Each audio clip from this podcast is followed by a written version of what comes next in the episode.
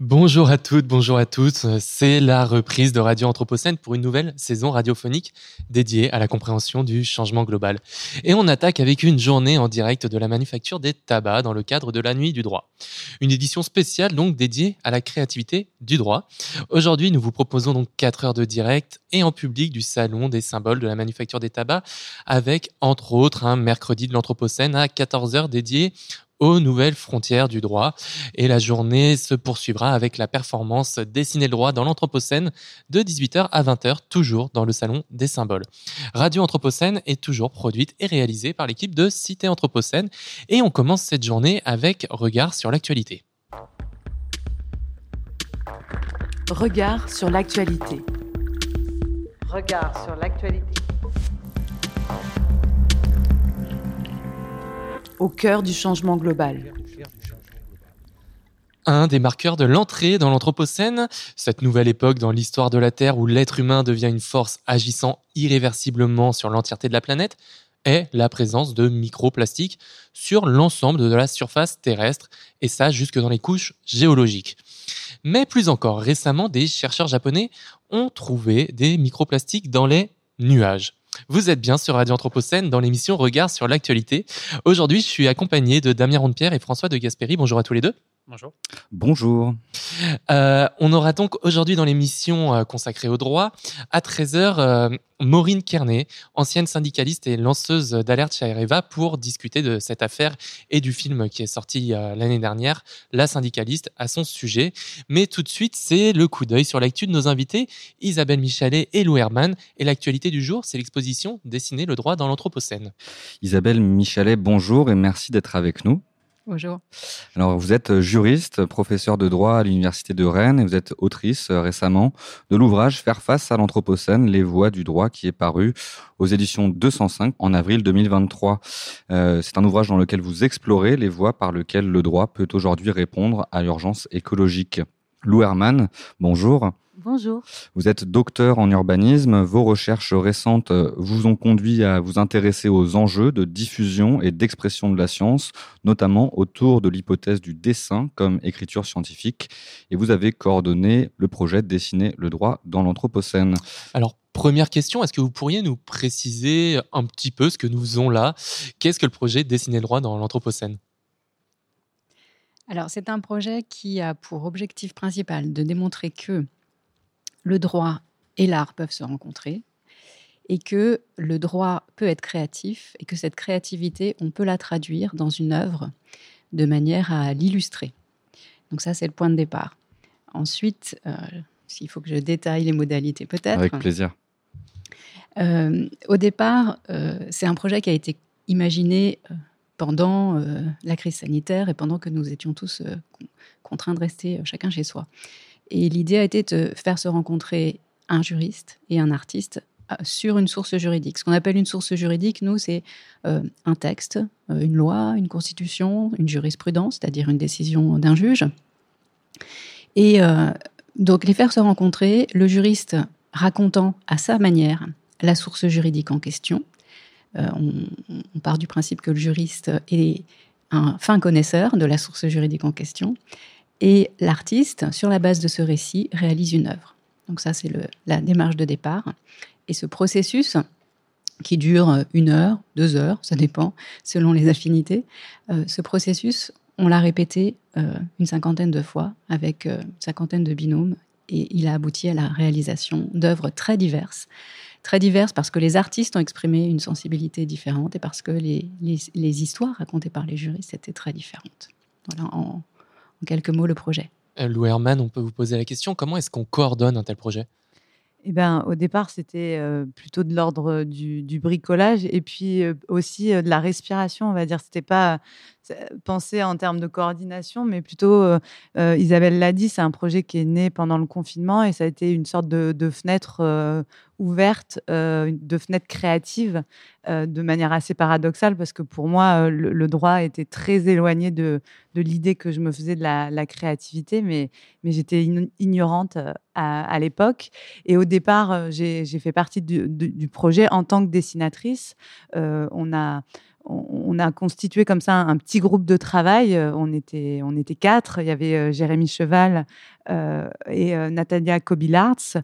Et donc, on a commencé à se voir comme ça en visio.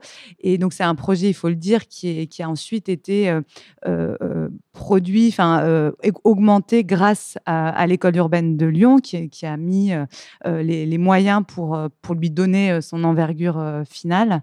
Et donc, au fur et à mesure, effectivement, bah, il y a 93 personnes qui se sont retrouvées impliquées dans le projet avec avec des, artistes du monde entier et puis des juristes aussi du monde entier, donc des langues différentes et des approches, des sensibilités différentes. Et une fois n'est pas coutume, la, technologie nous a vraiment aidés dans, dans, le process parce que, comme l'a dit Isabelle, on, s'est essentiellement, même, une fois qu'on s'est déconfiné, euh, donc euh, euh, en, 2021, après, quand on a continué à, suivre et à organiser ces duos, la plupart du temps, ça s'est fait en visio en fait. Et donc, comment on coordonne ça Ben déjà grâce à, une équipe soudée, donc c'est quatre personnes, donc avec des, réunions fréquentes et beaucoup d'échanges, et, puis et puis après avec des très grands tableaux Excel et, et, une bonne connexion internet. Alors Isabelle Michalet, si on rentre un petit peu dans le, contenu même de, ce projet euh, Dessiner le droit dans l'Anthropocène, euh, j'aimerais vous demander euh, ce que change finalement le contexte de changement global à la matière juridique. On sait qu'il y a un droit de l'environnement qui existe depuis plusieurs années, peut-être vous nous préciserez les, dates, les dates en question, mais est-ce qu'on peut parler aujourd'hui d'une environnementalisation du droit? Qu'est-ce que, qu'est-ce que change l'Anthropocène au corpus juridique? On peut parler d'une environnementalisation du droit, oui. Alors, le droit de l'environnement, il s'est construit progressivement, il a une cinquantaine d'années, on va dire. C'est lié à la conférence de Stockholm de 72, euh, voilà, même s'il y avait bien sûr des choses avant. Et euh, c'est un droit qui se qui au départ euh, était un droit de, niche, dans le sens où euh, euh, il, était, c'était un droit conçu, pensé et, perçu comme étant très spécialisé parce que ciblant des enjeux environnementaux qui n'étaient pas forcément des enjeux sociétaux, enfin pas perçus comme tels avec la construction d'une réglementation de la chasse, d'une réglementation de la pollution de l'air, une réglementation des déchets, ainsi de suite. Et au fur et à mesure de la prise de conscience de, l'ampleur de ces enjeux environnementaux, la règle juridique a suivi, si on peut dire, parce que parce qu'elle suit les évolutions sociales. Et aujourd'hui, le processus qu'on constate est un, peu différent dans le sens où euh, l'ampleur euh, des contraintes environnementales et de la crise écologique fait que euh, ça n'est plus seulement une réglementation dédiée qui qui concerne l'environnement, c'est potentiellement tout le droit, effectivement. Et moi, alors, je suis convaincue que les enjeux environnementaux sont matriciels pour le droit, c'est-à-dire que tout le droit va devoir s'y adapter.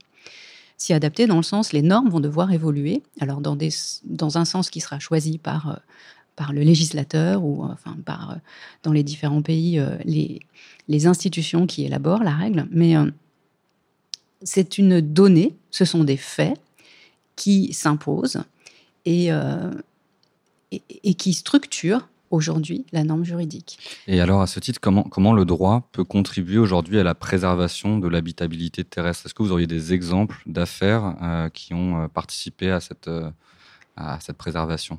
Alors, de façon générale, le droit va préserver l'habitabilité de la Terre en fixant des contraintes aux activités humaines et en limitant les activités humaines, qui sont, par hypothèse, destructrices de l'environnement nous occupons l'espace, euh, nous occupons notre territoire en repoussant euh, les autres espèces et en, utilisant, en exploitant euh, ce territoire.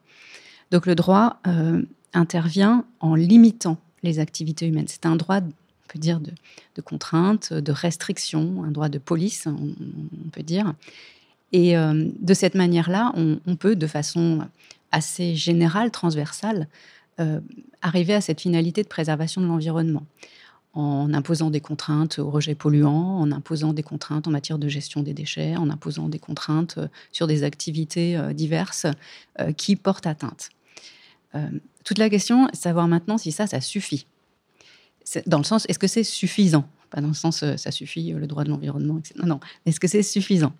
Est-ce que c'est suffisant dans la mesure où on parle beaucoup de changer de modèle sociétal et changer de modèle sociétal, ça signifie changer de modèle juridique. Mmh. Et tout l'enjeu, et qui est super passionnant pour nous les juristes, mais qui est, qui, qui est fondamental pour, euh, pour nos sociétés, c'est d'arriver à penser et concevoir ce droit différent, qui, part, qui, qui, ne soit pas seulement un droit de limitation des activités humaines globalement, mais, euh, mais autre chose. Et là, forcément, euh, c'est à, à inventer. Et, justement, on, l'entend dans vos propos, actuellement, il faut que la société dans son ensemble s'adapte au contexte anthropocène, au contexte de changement global, dans toutes ses composantes. Est-ce que le droit, dans, ce, dans cette dynamique-là, a été plutôt précurseur sur le fait de s'adapter au changement global et, de, s'y plier Ou peut-être est-ce qu'il est plutôt à la traîne par rapport au reste de la société? Comment est-ce que vous le percevez, ça? Je pense qu'on ne peut pas, à ce moment-là, parler du droit de façon générale. Le droit, il est ancré dans une société, il est ancré dans un pays, dans, dans, dans, un territoire. Donc, mhm. il y a des droits de ce point de vue-là. Et donc, euh, certaines... Euh, certaines législations euh, peuvent être très en avance, très imaginatives, créatives. Et c'est d'ailleurs tout ce qu'on a cherché à mettre en, valeur dans ce projet Dessiner le droit, montrer ces règles juridiques qui sont en avance, ou en tout cas qui posent des choses nouvelles. Mhm.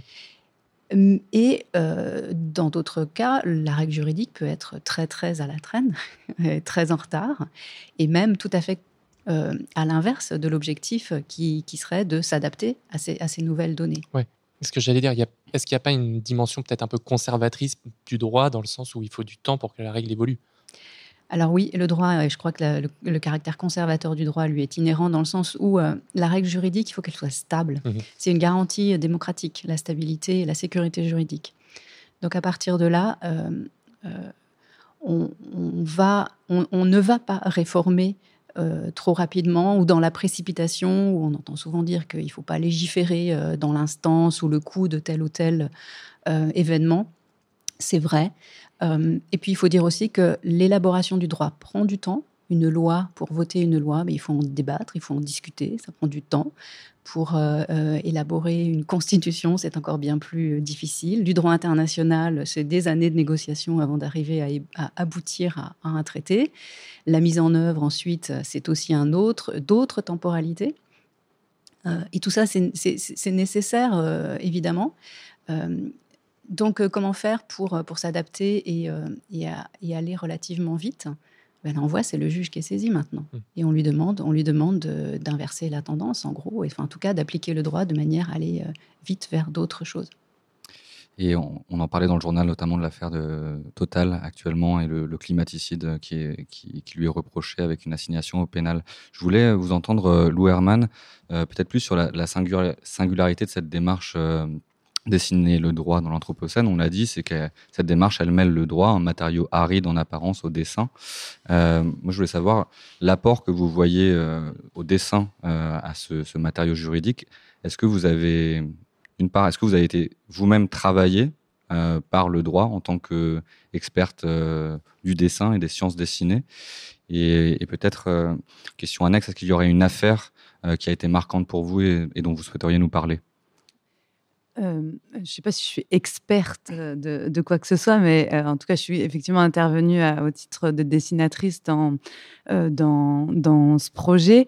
En fait, ce, qui, est intéressant, c'est un peu le, regard a, a posteriori qu'on peut poser sur ces 51, 51 œuvres qui ont été produites dans, dans la façon dont elle, positionne à différents endroits le dessin, pas seulement comme, comme une illustration, comme tu l'as dit euh, au début, Isabelle, mais euh, euh, des dessins avec des, des statuts en fait différents, avec effectivement des, illustrations qui viennent poser une image pour, enfin construire un dessin pour pour faire comprendre, accompagner un propos, mais on a aussi des approches très différentes, des approches symboliques, des approches analytiques, des approches très expressionnistes, voire abstraites en fait, qui ont été proposées.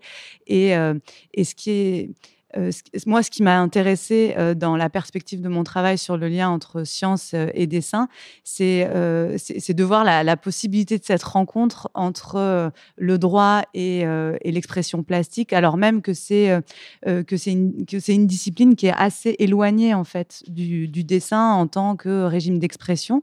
Donc ça, c'est le premier point. Et puis voir aussi ce que ça produit en termes de réception des publics. C'est-à-dire que c'est un projet qui a été, qui a été à chaque fois accueilli avec beaucoup d'enthousiasme et,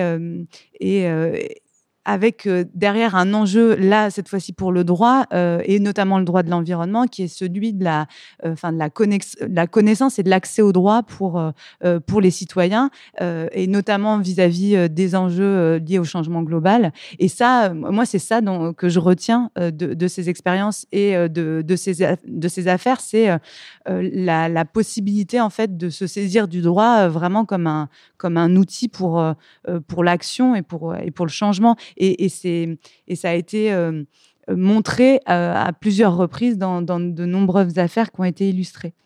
Et puis, euh, il y a un autre fil qu'on qu'on va sans doute continuer à, tirer parce que le projet il a enfin il se poursuit aujourd'hui mais on a on a envie de le poursuivre ailleurs c'est sur sur la, la, question de la du récit et de la narration euh, et, euh, et, là, euh, là, le dessin rencontre en fait le droit, c'est-à-dire que toutes ces affaires, c'est des histoires en fait. Un procès, il y a des personnages, il y a une situation initiale, il y a, y a, une forme aussi de dramaturgie avec ben, des tensions, et puis il y a et puis y a une une résolution à un moment donné, qu'elle soit dans, un bon sens ou dans un mauvais sens. Et, je pense qu'il y a quelque chose à, dire du droit en, travaillant le récit dessiné on va dire. Euh, et c'est une des pistes de travail pour la suite du projet. Et juste, vous avez du coup actuellement des pistes concrètes de poursuite de ce travail ou peut-être d'autres lieux sur lesquels l'exposition pourra se, déplacer? Ben, on, a plus qu'une piste, on a une, actualité. Euh, euh, vu que tout à l'heure, donc à 18h, de 18h à 20h. Il y a la, la phase 2 du projet qui va euh, se déployer à, ici dans le Salon des Symboles à la Manufacture des Tabacs. On a, on a reproduit en fait le, le processus de rencontre entre juristes et artistes, mais avec un plus petit groupe euh, d'étudiants cette fois. Et, euh, et cette fois-ci, on n'a pas, enfin, on s'est pas limité entre guillemets à une rencontre en chambre qui produit une œuvre exposée, mais on a voulu euh, donner une dimension performative en fait à cette rencontre. Et donc les, les étudiants en droit euh, et les artistes ont, ont co-conçu euh, des petites performances scénographiées dans, le, dans lesquelles, donc, autour de nouvelles sources juridiques et dans, lesquelles le, le contenu juridique comme le contenu artistique va se, se déployer sur scène en 15-20 minutes. Donc on a six performances tout à l'heure qui commencent à 18h. Peut-être Isabelle, tu veux dire le, nom euh, des, étudiants et des artistes Ce que je voulais dire, c'est que euh, ce projet, il se déploie dans mon quotidien d'enseignante. Je m'en sers en cours pour, mon, pour, pour transmettre euh, ce que je veux transmettre aux étudiants. leur, les faire réagir sur une œuvre est toujours très intéressant. Ça, ça, leur, ça leur permet de voir le droit de façon différente. Et, je pense qu'il y a un enjeu d'arriver à, à, montrer que le droit n'est pas aride.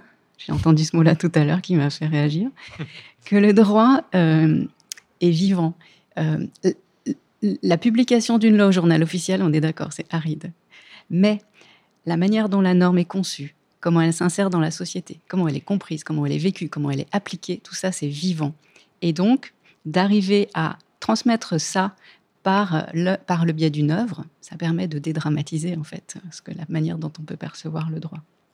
Alors pour, euh, pour la, performance euh, qui aura lieu ce soir, donc il y a des étudiants juristes euh, du collège de droit, c'est-à-dire un, groupe qui accepte, on va dire, de, travailler en, plus des cours qu'ils ont à, préparer et qui va, nous, va, nous livrer des récits de sources juridiques qu'ils ont choisis. Alors, si on peut donner tous leurs noms, mais euh, euh, ils vont être associés à des artistes qui vont effectivement, comme l'a dit Lou, reproduire le processus et, euh, nous livrer des œuvres et nous montrer que tout cela est très vivant.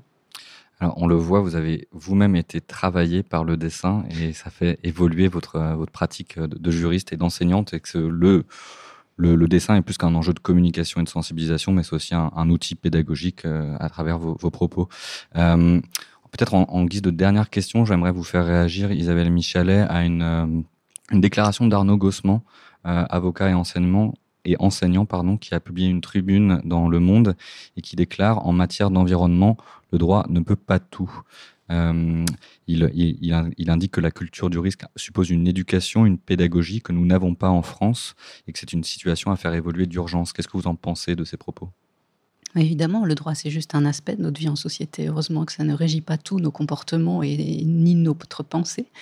Donc, euh, il y a un enjeu euh, au-delà, évidemment, d'éducation, bien entendu, de prise de conscience et de aussi euh, d'arriver à, déconstruire les récits anxiogènes qui existent et qui touchent en premier lieu mes étudiants, je le vois, ils sont parfois désespérés. Donc, euh, euh, arriver à, déconstruire ces, ces récits-là pour montrer que l'action individuelle est possible, que l'imagination est bienvenue et que euh, il ne faut pas tout attendre d'une intervention extérieure, en l'occurrence celle de l'État ou de je ne sais quel pouvoir euh, qui législatif ou, euh, ou, qui viendrait donner des instructions. Non, il faut il faut aussi s'emparer de la question d'un point de vue individuel, d'un point de vue personnel le droit le droit est largement dépassé heureusement. Lou Herman, Isabelle Michalet, merci beaucoup. Euh, malheureusement, notre entretien touche à, son terme. Euh, Isabelle Michalet, je rappelle que vous avez fait paraître au printemps Faire face à l'Anthropocène, les voies du droit aux éditions 205. Euh, une petite précision ce soir, rappelez à tout le monde euh, où est-ce que ça se passe, si c'est ouvert, si c'est gratuit. Donc euh, rendez-vous à 18h, de 18h à 20h au Salon des Symboles à la Manufacture manufacture des tabacs euh, sur le campus de Lyon 3. Euh, il faut s'inscrire, mais c'est gratuit. Euh, je crois qu'il reste quelques places et on vous attend nombreuses et nombreux. Eh bien, merci beaucoup. On peut écouter cette, cet entretien sur notre site internet en podcast. Bonne journée à toutes les deux. Merci. Bonne journée. à bientôt sur Radio Anthropocène. Nous, on fait une petite pause musicale et puis on enchaîne à, à midi 30 pour le journal.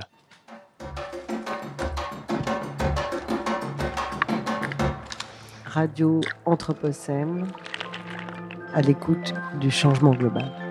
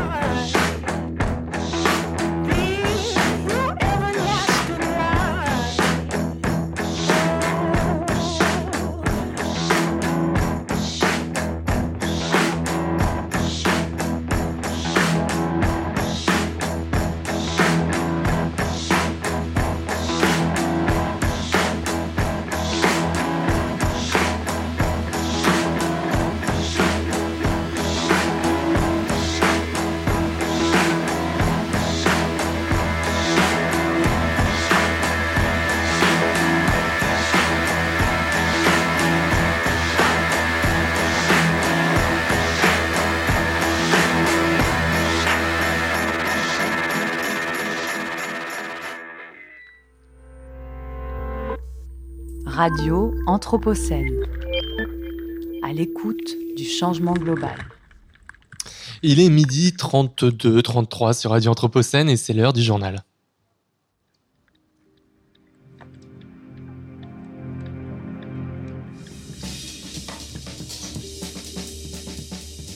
Le journal. L'actualité des mondes urbains anthropocènes.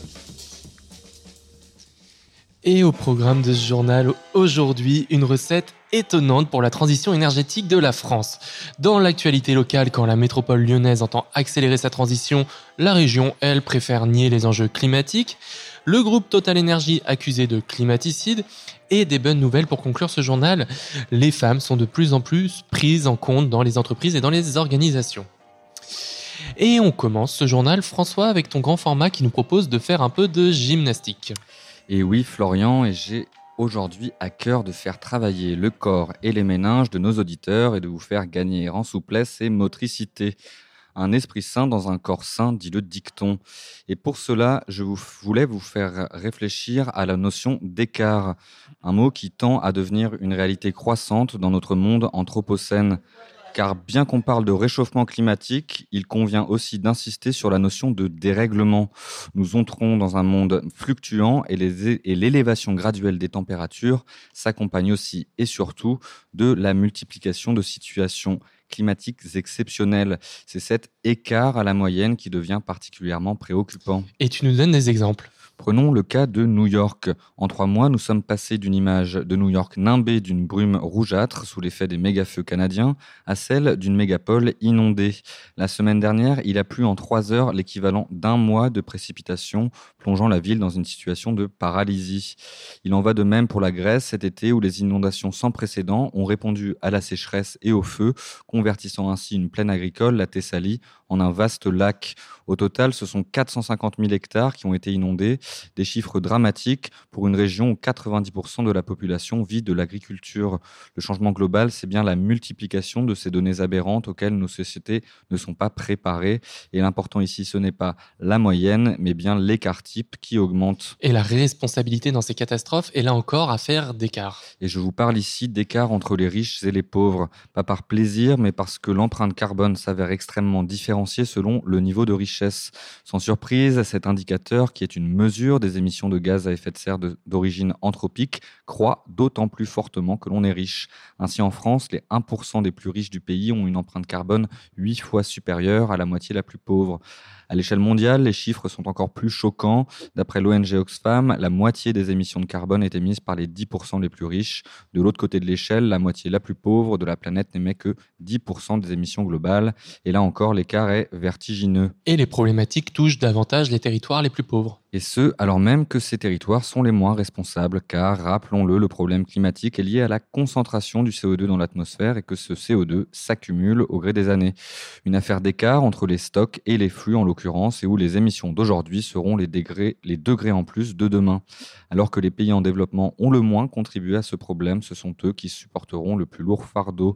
En réponse à ce constat, des pays particulièrement concernés ont d'ailleurs monté le V20 en écho au G20 pour Vulnerable 20 et la transition s'effectue bien souvent sur le dos des plus pauvres de nos compatriotes. Et oui, je fais ici écho à la proposition du patron du parti Les Républicains, Éric Ciotti, qui, pour financer la baisse de 15 centimes d'euros de taxes sur le gazole qu'il propose, souhaite diminuer les allocations chômage ou encore à Édouard Philippe qui, aux universités de rentrée du Modem, a appelé à prolonger l'autorisation de location des passoires thermiques. Ceux qui ont payé le prix, ce sont ceux qui ont besoin de logements peu chers. C'est une impasse pour les plus modestes. Des propos socialement indécents et écologiquement irresponsables quand on sait que la hausse des prix de l'électricité grève le budget des ménages et que le secteur du logement représente près de 16% des émissions françaises. Et cette semaine paraissait aussi le rapport du Haut Conseil pour le climat. Tout à fait, Florian, et les éléments du rapport sont à ce titre éclairants en ce qu'ils attestent de l'écart entre les faits et les déclarations. Il en va ainsi des paroles d'Emmanuel Macron qui déclarait adorer la bagnole quand on sait que les émissions qui lui sont liées représentent la moitié des 33% que pèse le secteur des mobilités dans le budget carbone français. Enfin, dernier point, et non des moindres, pour se prémunir des arguments de certains sceptiques, les émissions associées aux importations représentent un peu plus de la moitié de l'empreinte globale française. Un écart important, là encore, permettant de relativiser l'idée selon laquelle la France ne représenterait qu'un pour cent des émissions globales. En conclusion, François? Je vous invite à faire le grand écart, enfin, à suivre l'exemple de la COP28 qui se tiendra en décembre et dont nous vous parlerons sans aucun doute. La performance est audacieuse et la réalisation risquée ne doit pas être reproduite chez vous. Ce sont les Émirats, les Émirats arabes unis qui accueilleront à Dubaï l'événement mondial dédié au climat. Et nous le savions déjà, la COP sera présidée par le patron du géant pétrolier émirati ADNOC, mais fait nouveau, elle sera aussi organisée avec l'aide de hauts cadres de ce groupe leader fossile. C'est comme si un sommet mondial de l'ONU contre le sucre était présidé et géré par Coca. En réponse, 180 responsables d'entreprises appellent dans une tribune au monde au boycott de la COP28. À ce jour, la somme des engagements pris par les États nous amène à 3,2 degrés de réchauffement en 2100. Un sacré écart par rapport à l'objectif des 1,5 degrés et pourtant, on le sait, chaque dixième de degré compte. Emmanuel Macron a présenté la semaine dernière son projet de planification écologique à la française pour frayer un chemin à la transition écologique dans un gouvernement encore bien trop timide face à ces questions. Alors, que pouvons-nous retenir de son allocution, Damien? Eh bien, tout d'abord, l'écologie proposée par Emmanuel Macron doit créer de la valeur économique et doit être porteuse d'innovation et facteur de compétitivité. Il annonce, grâce à celle-ci, vouloir faire face à un triple défi, celui du dérèglement et de ses conséquences, celui d'un effondrement de notre biodiversité et celui de fin de l'abondance. Tout un programme pour un pays qui a été condamné deux fois pour inaction climatique. Néanmoins lucide, le chef de l'État avoue devoir accélérer enfin d'atteindre les objectifs de diminution de gaz à effet de serre d'ici à 2030. Et cela passe principalement par la diminution de l'utilisation d'énergie fossile. Et oui, Florian, l'objectif de la France est de passer de 60% d'énergie fossile à 40% dans son mix énergétique à l'horizon 2030. Alors pour y arriver, le chef de l'État entend sortir du charbon à partir de 2027. Rappelons tout de même que cette mesure avait été annoncée à plusieurs reprises pour des fermetures en 2022, puis décalée en 2024 en raison de la guerre en Ukraine. D'ici là, sans diminution de la consommation énergétique, il faudra certainement compenser ces fermetures de centrales à charbon.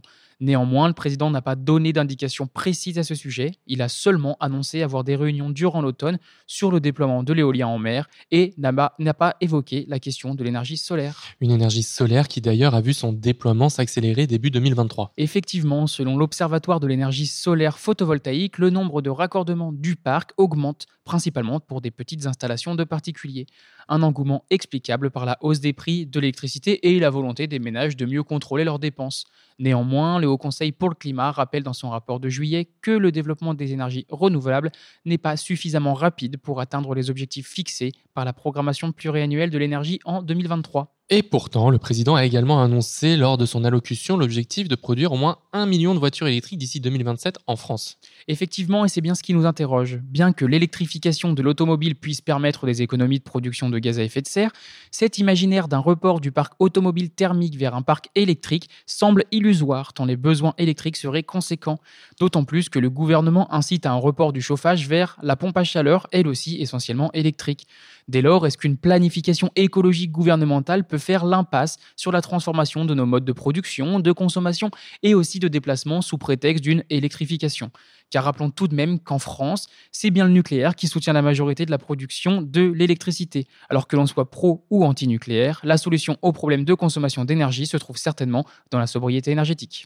En bref, cette semaine, le 1er octobre 2023, les Pays-Bas cessent officiellement l'extraction de gaz naturel dans le gisement de Groningue. Le site fermera définitivement en 2024 et sera démantelé par la suite, sauf en cas de tension géopolitique majeure contraignant l'approvisionnement néerlandais. Depuis des décennies, son exploitation était à l'origine de séismes qui ont secoué les riverains et fait fuir la population. Malgré la fermeture, les tremblements de terre menacent de persister en raison des poches de vide formées lors de l'extraction de gaz. Et ces tremblements de terre ont notamment eu des conséquences nombreuses sur le plan psychologique pour les habitants de la région. Ces, répercussions ont été jusqu'alors mises sous silence du fait de la rentabilité majeure du gisement qui a rapporté en 40 ans près de 460 milliards d'euros de profit. La taxe carbone aux frontières de l'Union européenne est lancée, enfin presque. Et oui, le dispositif destiné à imposer une taxe sur les émissions carbone des importations, attendu depuis de nombreuses années, se met doucement en place. Mais pour l'instant, les entreprises ne sont tenues que de déclarer leurs émissions sans qu'aucune taxe ne soit appliquée.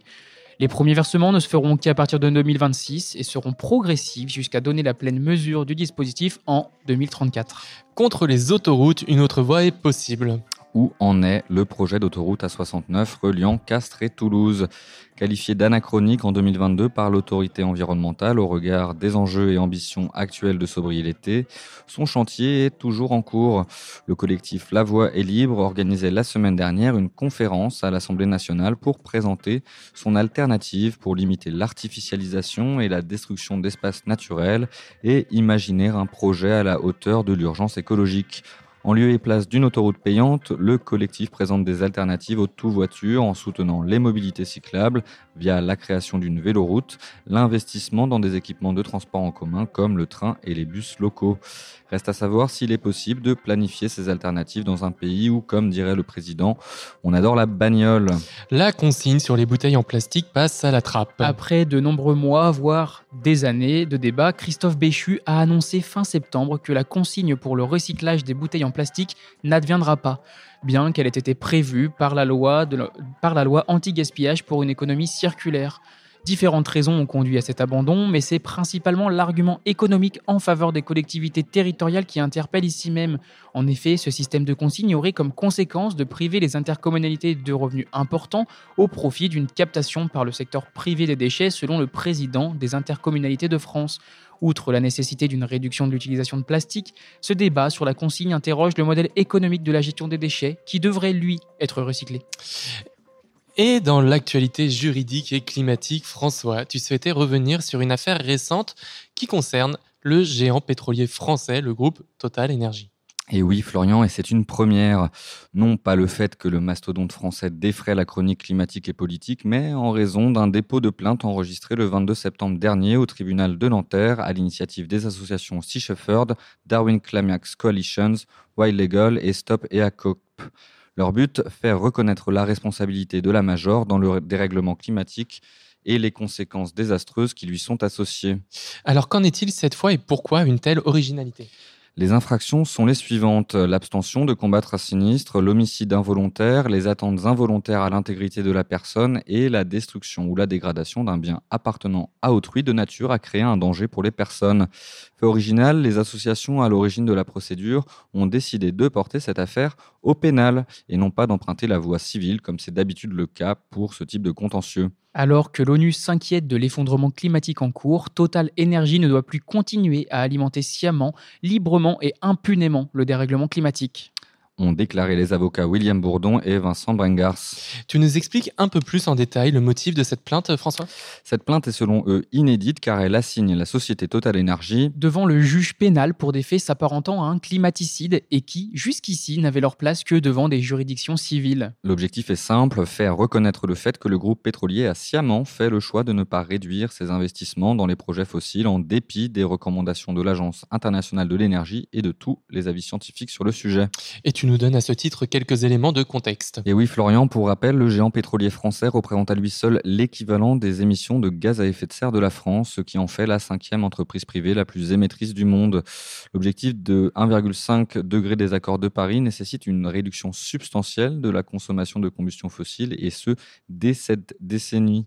Et une étude parue dans Nature le souligne, les émissions devraient annuellement diminuer de 3 à 4% par an. Et l'Agence internationale de l'énergie le réaffirme dans un récent rapport. Pour demeurer sous ce seuil, il faut d'urgence renoncer à tout nouveau projet de charbon, de pétrole et de gaz. Et donc, c'est très loin des ambitions de Total. Car bien qu'il se soit engagé à atteindre la neutralité carbone en 2050, le groupe veut encore augmenter sa production d'hydrocarbures d'ici à 2030. Le 27 septembre, soit le lendemain de la publication du rapport de l'Agence internationale de l'énergie, Patrick Pouyanné a indiqué à ses actionnaires viser une hausse des investissements de l'entreprise de 2 à 3% par an sur les cinq prochaines années et de rappeler des ambitions de nouveaux projets pétroliers au Brésil, en Irak, dans le golfe du Mexique et j'en passe. Les chiffres issus du plan climat de Total Energy en 2030 sont éloquents. À peine 15% de l'énergie produite par la multinationale sera renouvelable. Et pourtant, et pourtant, Total Energy se drape de verre. Vous les avez sans doute vus passer sur vos fils d'actualité de vos différents réseaux sociaux, les pubs de Total Energy se vantant d'être un acteur de la transition en partenariat avec la Coupe du Monde de rugby. Pour ce type de pub, la firme est l'objet d'une enquête ouverte par la justice à la suite d'une plainte au pénal pour pratiques trompeuses, comme le rappelle le journaliste Michael Correa. En réalité, Total avait connaissance des effets climatiques de son action depuis de belles lurettes. Une étude publiée par deux historiens et un sociologue dans la revue Global Environmental Change montre que la majeure pétrolière était au courant de l'impact potentiellement catastrophique de ces produits sur le réchauffement climatique, et ce, dès 1971. Après en avoir acquis la certitude, l'entreprise a sciemment participé durant de longues années à une fabrique du doute sur la réalité du changement climatique et a contribué à freiner l'action afin d'extraire toujours plus de combustibles fossiles. Les propos de Christophe Bonneuil, l'historien, relayés par Mediapart, sont sans équivoque. Dans une note de 86, la direction de l'environnement de Total déclare que Face aux velléités des gouvernements, l'industrie pétrolière devra se préparer à se défendre tout un programme. À qui le dis-tu, Florian Et à la défense répond visiblement l'attaque à travers cette stratégie, cette stratégie d'expansion qui est d'ailleurs pleinement assumée et revendiquée par le dirigeant décoré il y a peu de la médaille de la Légion d'honneur. J'assume de poursuivre mes investissements pétrogaziers car la demande croît avait ainsi déclaré Patrick Pouyanné le 30 août lors d'un débat aux universités d'été du MEDEF avec le climatologue Jean Jouzel et de poursuivre. Je respecte l'avis des scientifiques, mais il y a la vie réelle. Une vie réelle que tu souhaitais ainsi documenter. Oui, Florian, puisque derrière les milliards d'investissements se cachent des répercussions bien concrètes pour les populations humaines et non humaines concernées par ces projets pétroliers et gaziers. En l'occurrence, c'est le projet EACOP qui attise l'ire des associations, puisque l'an dernier, le groupe a annoncé un record un accord d'investissement pour la construction d'un oléoduc chauffé entre l'Ouganda et la Tanzanie. Le détail du projet est sinistre. Le forage de 400 puits de pétrole dans le parc naturel des Murchison Falls, une, remarque, une remarquable réserve de biodiversité. Et à cela s'ajoutent d'importants déplacements de population et leur appauvrissement. Et quelle suite espérer à ce dossier? Eh bien, le tribunal judiciaire de Paris a déjà jugé irrecevable le recours de six ONG contre les projets Tilanga et ACOP en février dernier, déboutés par le tribunal de Paris, elles se sont vues reprocher de ne pas avoir suffisamment exploré la voie du dialogue avec le géant pétrolier avant de saisir la justice. Un précédent existe pourtant. En 2021, le, le tribunal de la Haye a condamné le groupe pétrolier Shell à réduire ses émissions de gaz à effet de serre de 45% d'ici à 2030 par rapport au niveau de, 2000, au niveau de 1986. La métropole de Lyon veut renouveler son plan climat air énergie territoriale, le PCAET. Ce plan fixe les objectifs en matière d'émissions de gaz à effet de serre aux horizons 2030 puis 2050. Objectif assumé, accélérer la réduction des émissions. Pourtant, le précédent PCAET n'était pas bien vieux, il datait de 2019. Mais notre partenaire Rue 89 Lyon nous apprend que l'exécutif écologiste ne le trouve pas suffisamment ambitieux et surtout pas assez rapide dans la mise en place de ses objectifs. Quand le, précédent plan prévoyait une réduction de 79% des émissions de gaz à effet de serre en 2050, le plan, porté par Philippe Guelpa Bonaro, vice-président à l'énergie et au climat de la métropole, souhaite s'aligner sur les objectifs des accords de Paris avec la neutralité carbone à cette date. Philippe Galpa-Bonaro, que nous avions d'ailleurs reçu à notre micro en juin et dont vous pouvez retrouver l'interview en podcast, cible plusieurs priorités pour y parvenir. Et oui, le renforcement de l'adaptation du territoire au changement climatique, l'amélioration de la qualité de l'air et être plus inclusif. Le vice-président détaille dans les colonnes de rue 89 Lyon il faut arrêter de faire porter des efforts sur les plus précaires et mettre à contribution les plus responsables des gaz à effet de serre. Avec un, un changement majeur et attendu. Oui, dans la façon de comptabiliser les émissions. Jusqu'à présent étaient seulement comptées les émissions réalisées dans la métropole. La volonté est dorénavant de s'intéresser aux émissions liées aux importations, la production et le transport des biens et services importés dans la métropole de Lyon. Et si la métropole de Lyon fait preuve d'un volontarisme environnemental remarqué, de, de son côté, pardon, c'est pour son déni écologique que la région Auvergne-Rhône-Alpes et son président Laurent Wauquiez en tête brille. Et oui, Laurent Vauquier a en effet annoncé retirer la région du dispositif zéro artificialisation une mesure qui vise à réduire l'impact de l'implantation humaine sur des espaces non encore artificialisés. Les espaces agricoles et forestiers, donc, qui sont essentiels pour notre alimentation et la captation du carbone dans l'air. Sauf que si on se penche un peu sur cette déclaration et surtout sur ce qu'elle implique en termes juridiques, ici en direct de la nuit du droit, eh bien, elle nous laisse quelque peu songeurs, si ce n'est moqueurs. Eh bien oui, car le dispositif zéro artificialisation nette est une loi de la République. Et comme toute loi de la République, aucun élu local ne peut s'en affranchir. La déclaration de Laurent Vauquier relève donc de la pure démagogie, car même si la région freinait pour sa mise en application, ce serait au préfet d'outrepasser l'échelon régional pour la mettre en place. Et les bonnes nouvelles du jour sont des avancées sociales et écologiques en faveur des femmes, Damien. Et oui, bien que la voiture ne soit pas notre ami ici, il aura fallu attendre 2023 pour qu'un mannequin dédié au crash test automobile soit conçu sur le modèle d'une femme type et plus seulement celui d'un homme type. Espérons que cette avancée majeure conduira la législation du monde automobile à imposer des essais sur des mannequins aux proportions masculines et féminines. Alors, après un an d'expérimentation, la ville de Strasbourg va continuer de permettre aux femmes enceintes de bénéficier gratuitement de paniers de légumes bio et de conseils contre les perturbateurs endocriniens. Le but, prévenir de la présence de ces perturbateurs très nuisibles pour les nouveau-nés et donner la possibilité aux ménages les plus précaires d'accéder à une alimentation de qualité. Et enfin, revenons à Lyon, où la métropole instaure des congés menstruels pour ses agentes, un projet qui va dans le sens de l'amélioration de l'égalité femmes-hommes et d'une meilleure conciliation de la vie privée et de la vie professionnelle. Pour Zemorda Kelifi, vice-présidente de la métropole déléguée aux ressources humaines. Ne serait-ce pas ça aussi faire advenir un futur au-delà de l'androcène?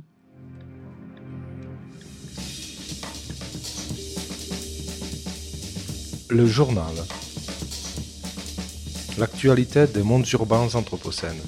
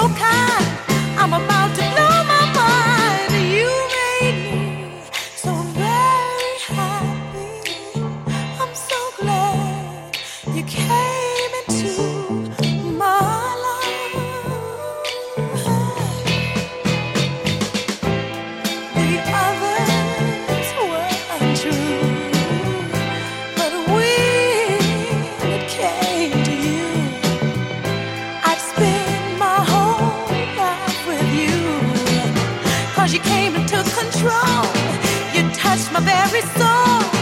You always showed me that loving you.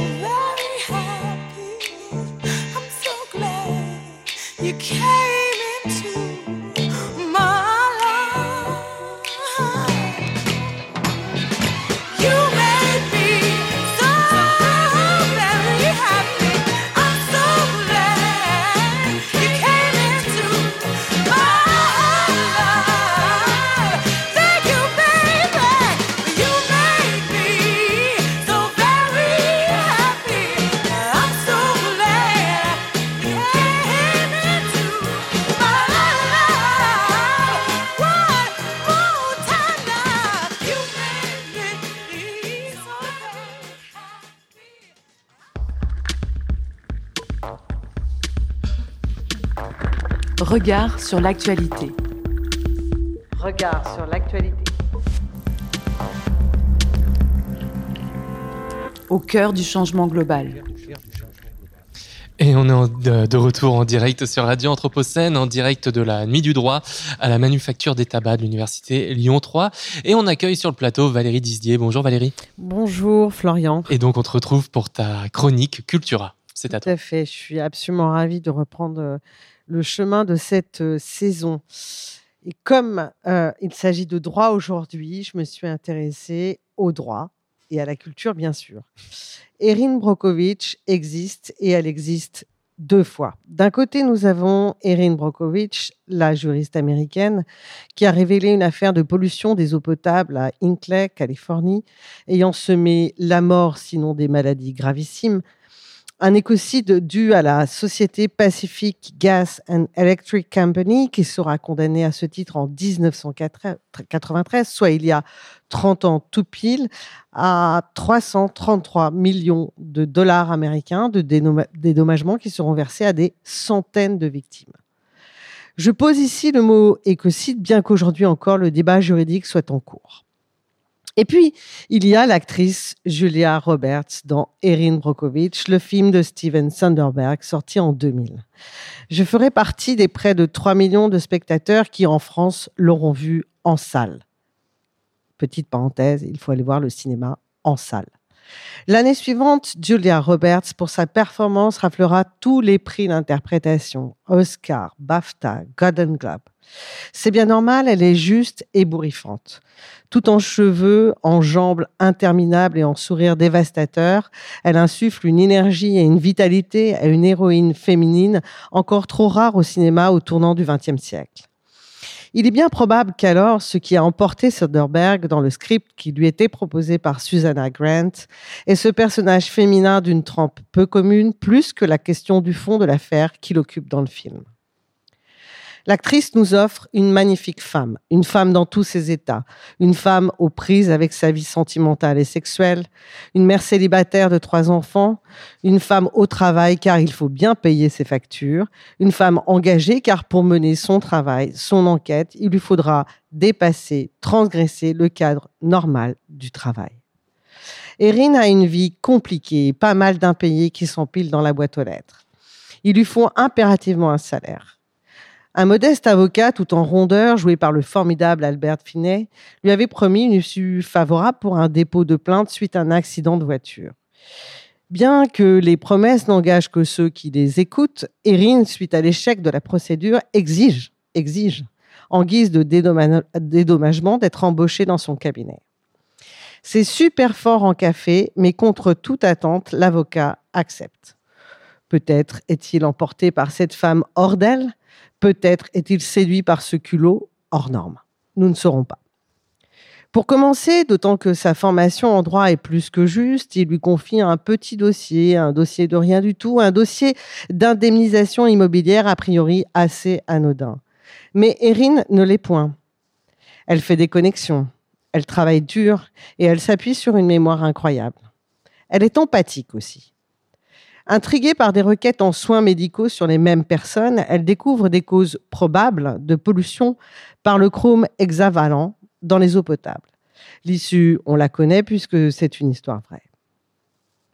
Julia Roberts a depuis ce film eu de nombreux autres rôles.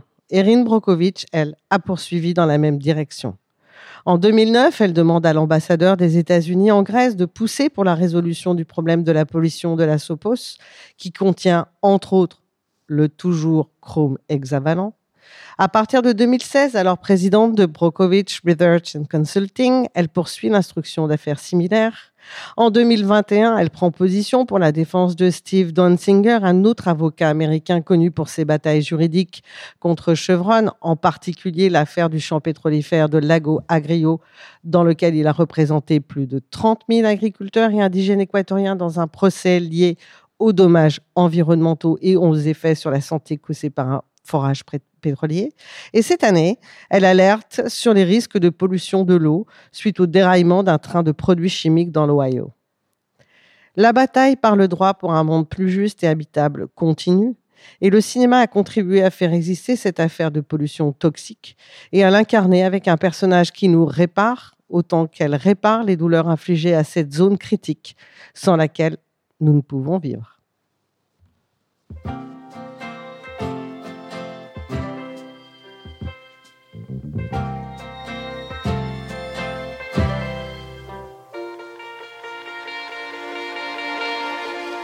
Reach out and touch somebody's hand.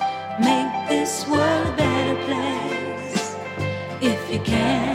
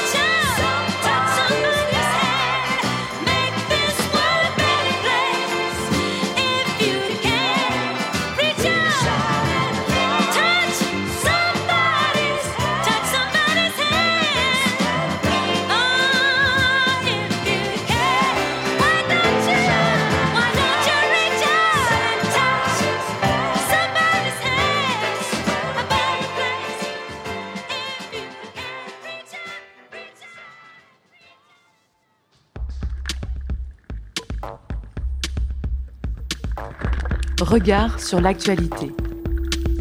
Regard sur l'actualité.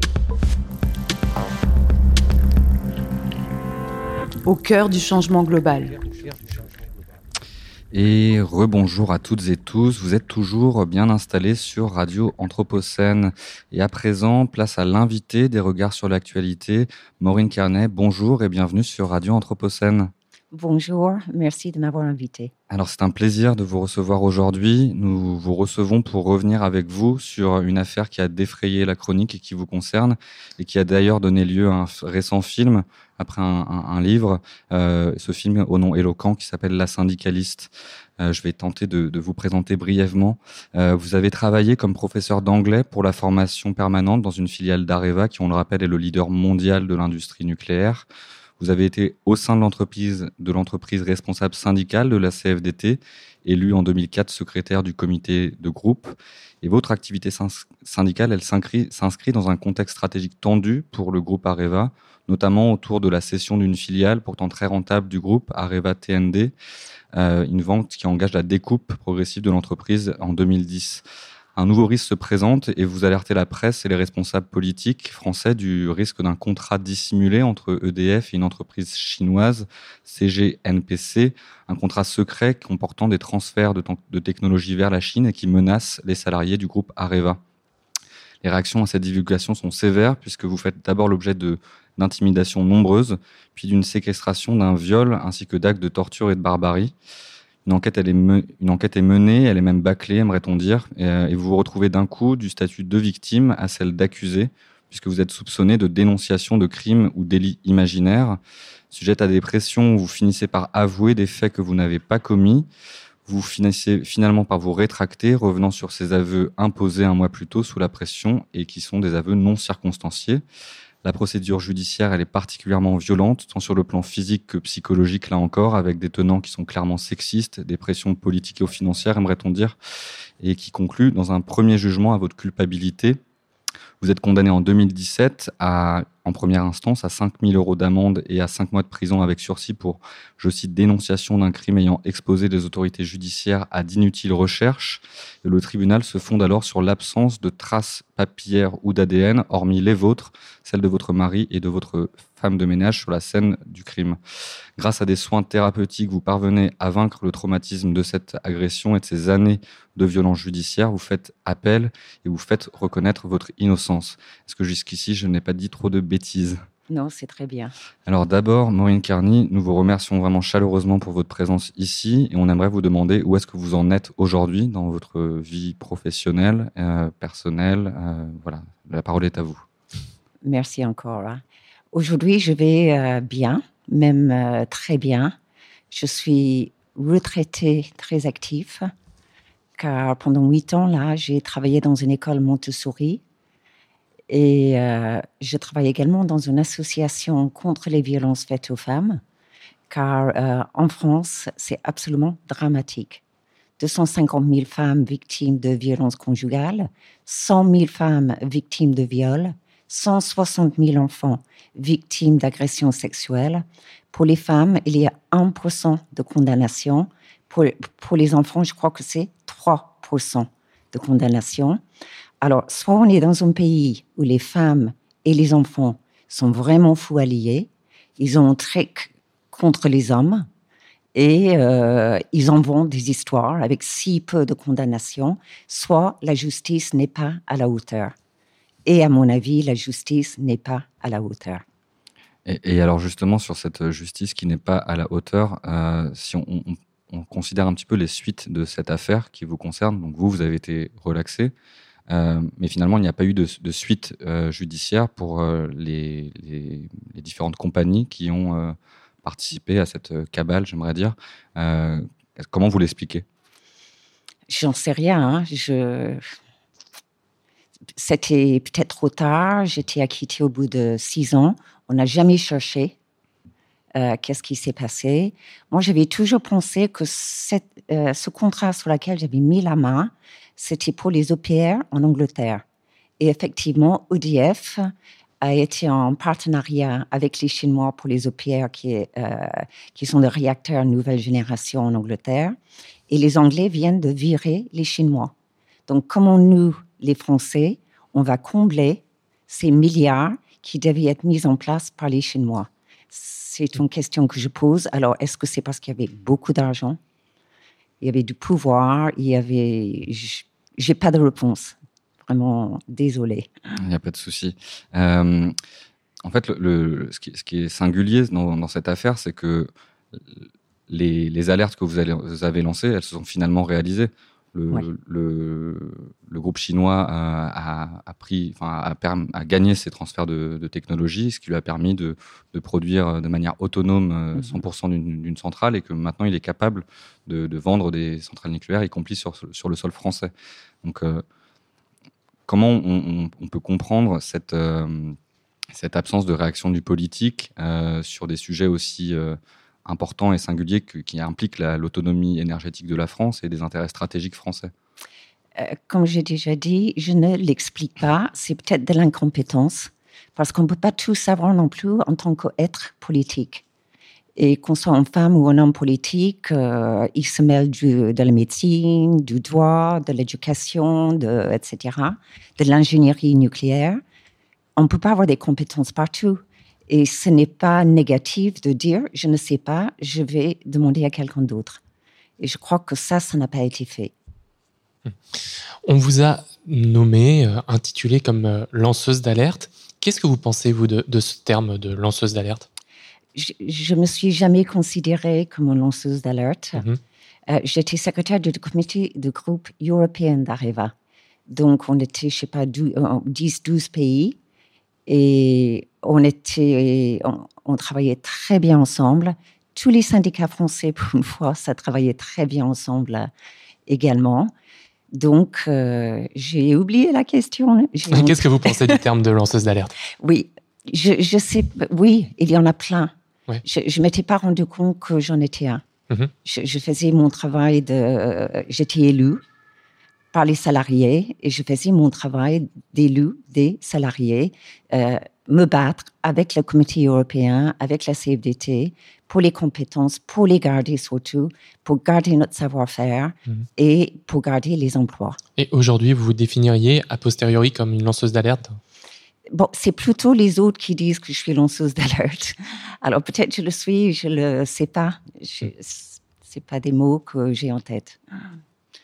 D'autant que le Grenelle de l'environnement, si je ne m'abuse, il a, pris position dès 2007 pour la protection juridique des, lanceurs ou des lanceuses d'alerte. Et en, en l'occurrence, ça aurait pu être un, statut qui vous aurait permis d'être protégé. Oh, je connais un, certain nombre de lanceurs d'alerte aujourd'hui, certains qui ont fait venir pas mal d'argent à, l'État. Et là, j'ai honte aussi. Je suis la seule qui va bien. J'en connais un certain nombre qui sont brisés de chez brisés. Hmm. Donc, personnellement, aujourd'hui, euh, je ne pourrais pas conseiller à quelqu'un d'aller faire quoi que ce soit, sauf si vous avez entre 5 et 10 ans de votre vie à mettre de côté beaucoup d'argent. Moi, mon procès en tout a dû coûter 250 000 euros. Donc, il faut avoir les moyens. Il faut dire, j'avais pour la relax, j'avais un avocat extraordinaire, Hervé Timim, et lui m'a soutenu, il m'a, redonné le moral aussi. Il m'a dit, Maureen, vous êtes solide, vous allez arriver. Et euh, tout ça, ça a aidé. Mais je dirais à personne, allez-y. Si on se décale un petit peu de ce sujet de, du- de lanceuse d'alerte, pardon, j'aimerais revenir avec vous sur votre casquette, sur votre casquette historique de syndicaliste. Euh, ici, on est sur Radio Anthropocène et on s'intéresse euh, aux thématiques de, de changement climatique, de dérèglement Mhm. climatique et de toutes les problématiques qui lui sont associées. Euh, j'aimerais avoir votre point de vue aujourd'hui sur la place de ces sujets environnementaux dans la question syndicale au sein des grands groupes est-ce que c'est des sujets qui, qui, qui occupent les réflexions syndicales, sachant que euh, l'essentiel des préoccupations des, syndicats en général, c'est pour la défense euh, des droits des, employés, euh, des salariés, les intérêts économiques de- des entreprises, et dans quelle mesure c'est compatible l'intégration de ces enjeux environnementaux avec ces problématiques sociales et économiques selon vous? Les syndicats n'ont pas le choix. Il faut y aller au niveau écologique. hein. Parce que si on continue tel que nous sommes, peut-être dans 50 ans, on ne sera plus là ou dans 100 ans. Car euh, pour les syndicats, pour le public, pour tout le monde en général, la nature va prendre ses doigts. Et si on ne la, respecte pas, on n'ira pas très très loin. Au niveau syndical, je ne connais pas trop aujourd'hui, je suis plus dedans, mais je sais que la CFDT a une, euh, comment dire, un message très très clair au niveau écologique. Il faut y aller. Il faut y aller vite. Vous, à l'époque, dans votre action, cette euh, pensée écologique, elle était présente ou pas du tout? Tout à fait. Oui. Il était présent en permanence. Bon, à l'époque, et c'est toujours vrai aujourd'hui, malgré tout, la- le nucléaire euh, ne rejette pas du CO2. Hmm. Par contre, il faut une sûreté excellente Mhm. euh, au niveau du nucléaire. C'est là-dessus, à mon avis, il faut mettre le maximum au niveau budget pour que euh, tout le monde soit en sécurité. Chez Areva à l'époque, moi je travaillais dans l'ingénierie et les gens étaient très consciencieux.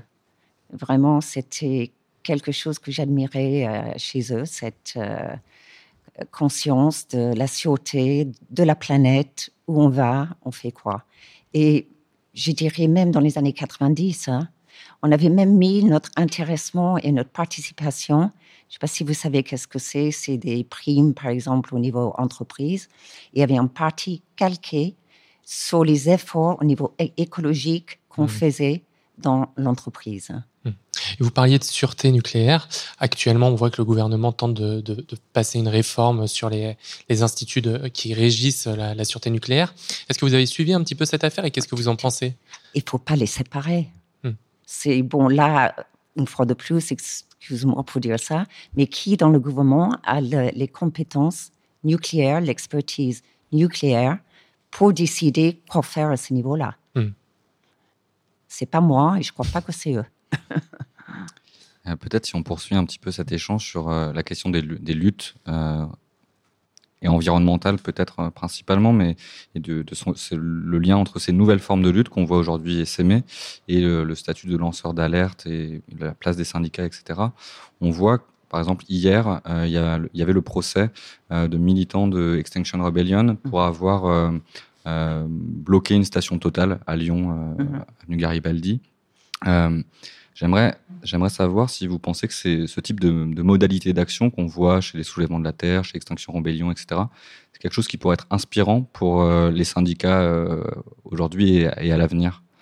Je ne sais pas si ça sera inspirant pour les syndicats, mais personnellement, je les soutiens.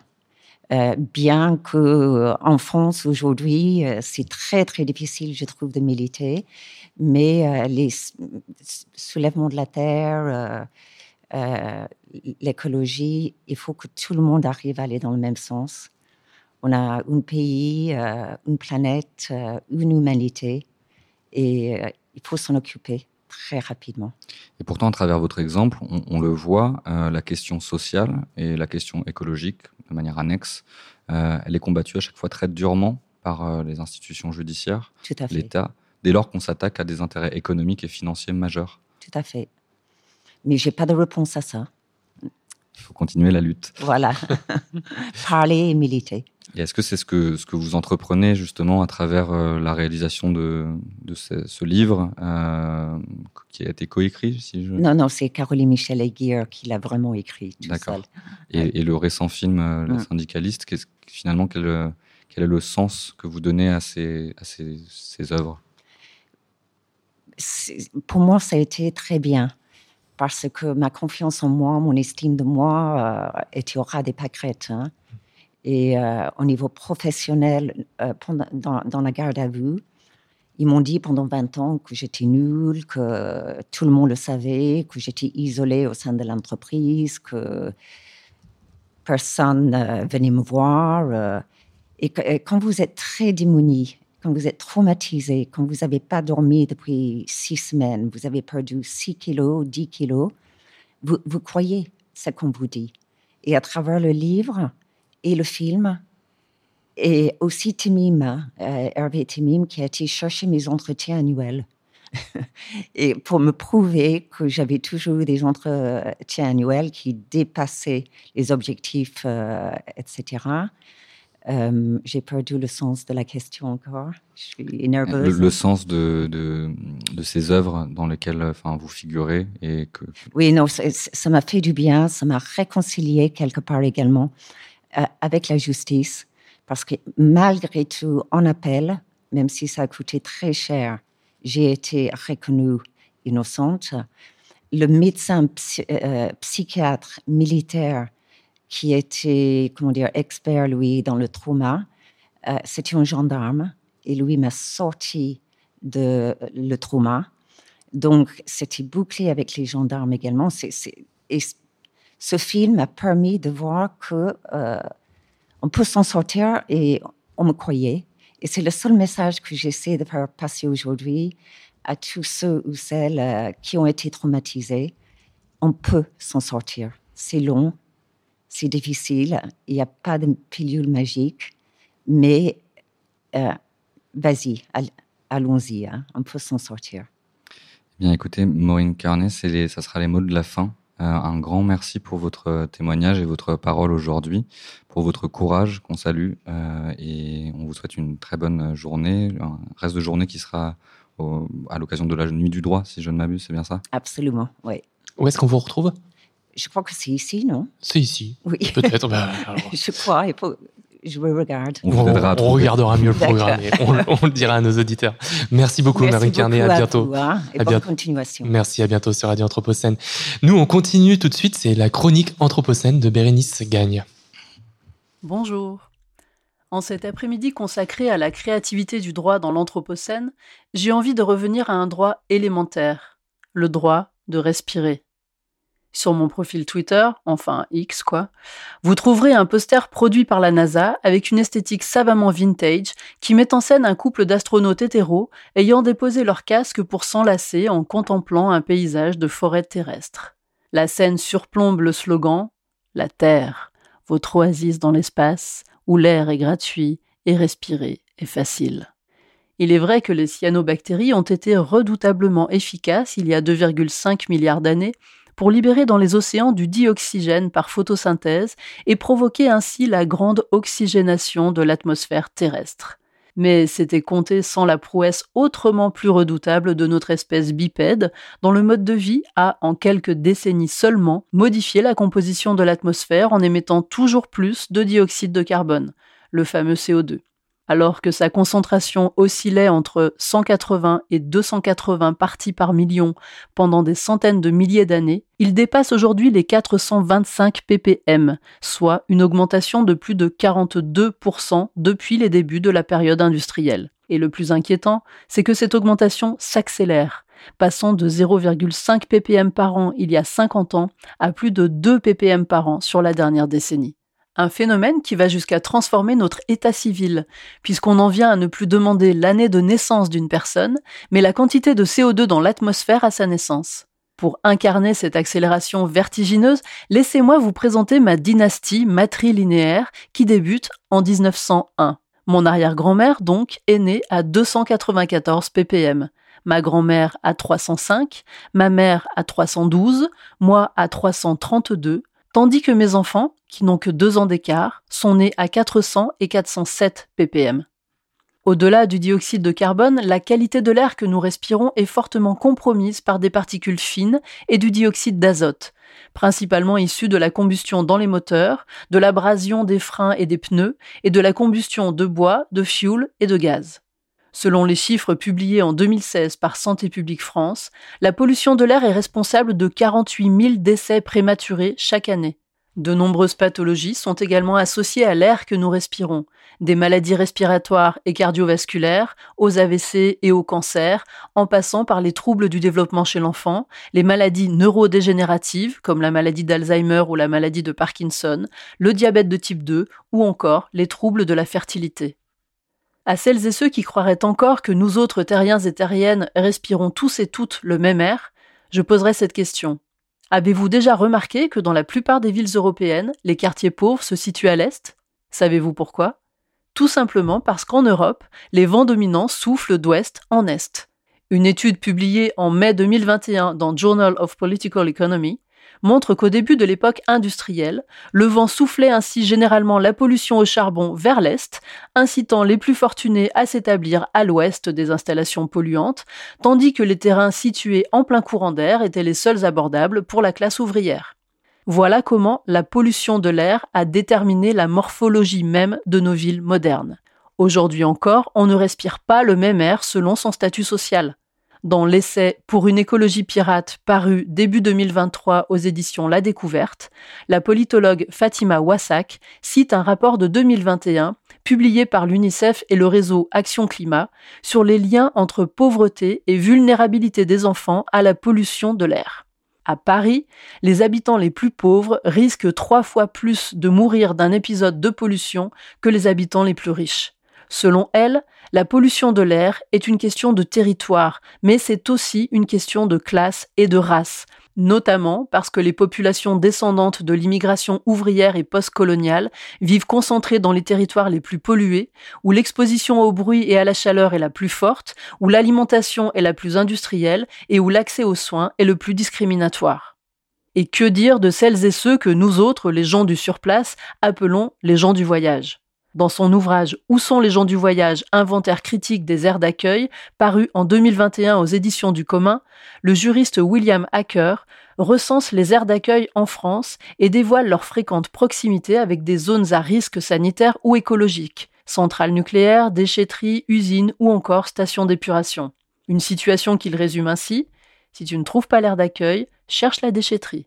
Sur les 1358 aires d'accueil répertoriées, plus de la moitié sont polluées. Pour le juriste, contrairement aux aires d'accueil des camping-cars situés en bord de mer ou des campings municipaux installés dans les zones touristiques, la localisation des aires d'accueil dans des terrains systématiquement relégués et donc souvent pollués est un choix de l'État et des collectivités publiques.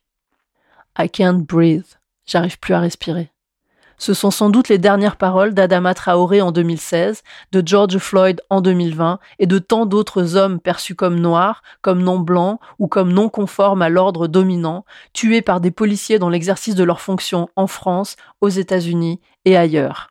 I can't breathe. Une expression devenue cri de ralliement contre les violences policières, alors que le droit de respirer, le genre de droit qui ne devrait pouvoir être volé, est dénié à une partie de la population. I can't breathe. Le slogan de notre nouvelle ère?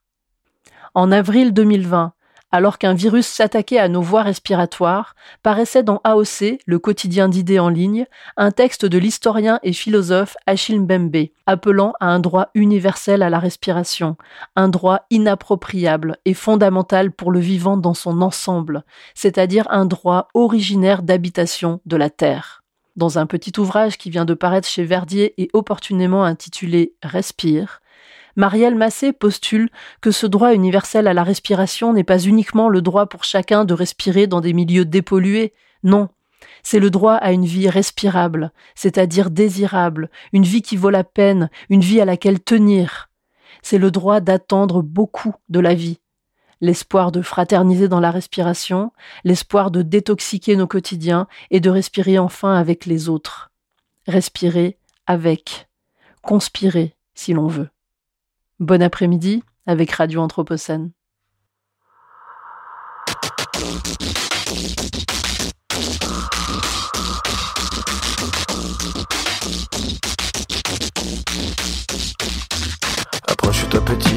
Écoute-moi gamin. Je vais te raconter l'histoire de l'être humain. Au début y avait rien, au début c'était bien. La nature avançait, y avait pas de chemin. Puis l'homme a débarqué avec ses gros souliers. Des coups de pied dans la gueule pour se faire respecter. Des routes à sens unique qu'il s'est mis à tracer. Les flèches dans la plaine se sont multipliées. Et tous les éléments se sont vus maîtrisés. En deux temps, trois mouvements, l'histoire était pliée. C'est pas demain la veille qu'on fera marche arrière. On a même commencé à polluer les déserts. Faut que tu respires. Et ça c'est rien de le dire. Tu vas pas mourir de rire. Et c'est pas rien de le dire. D'ici quelques années, on aura bouffé la feuille. Et tes petits enfants, ils n'auront plus qu'un œil. En plein milieu du front, ils te demanderont pourquoi toi t'en as deux, tu passeras pour un con. Ils te diront comment t'as pu laisser faire ça. T'auras beau te défendre, leur expliquer tout bas. C'est pas ma faute à moi, c'est la faute aux anciens. Mais y aura plus personne pour te laver les mains. Tu leur raconteras l'époque où tu pouvais manger des fruits dans l'herbe, allonger dans les prés. Y avait des animaux partout dans la forêt. Au début du printemps, les oiseaux revenaient. Il faut que tu respires. Et ça c'est rien de le dire. Tu vas pas mourir de rire. Et c'est pas rien de le dire. Il faut que tu respires.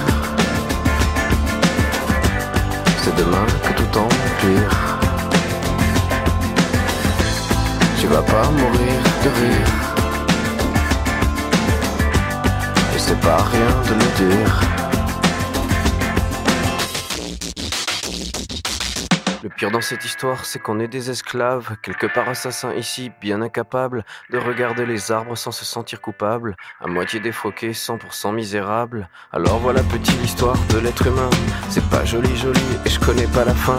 T'es pas né dans un chou, mais plutôt dans un trou, qu'on remplit tous les jours comme une fosse à purin. Il faut que tu respires. Et ça c'est rien de le dire. Tu vas pas mourir de rire. Et c'est pas rien de le dire. Il faut que tu respires. Merci à toutes, merci à tous de nous avoir écoutés. Vous pouvez retrouver Regard sur l'actualité en podcast sur notre site internet radio-anthropocène.fr et sur toutes les plateformes dédiées. Radio Anthropocène, c'est toujours une production citée Anthropocène. La journée continue sur notre antenne tout de suite. Un entretien avec Marine Testu sur le thème de la justice restaurative et à 14h les mercredis.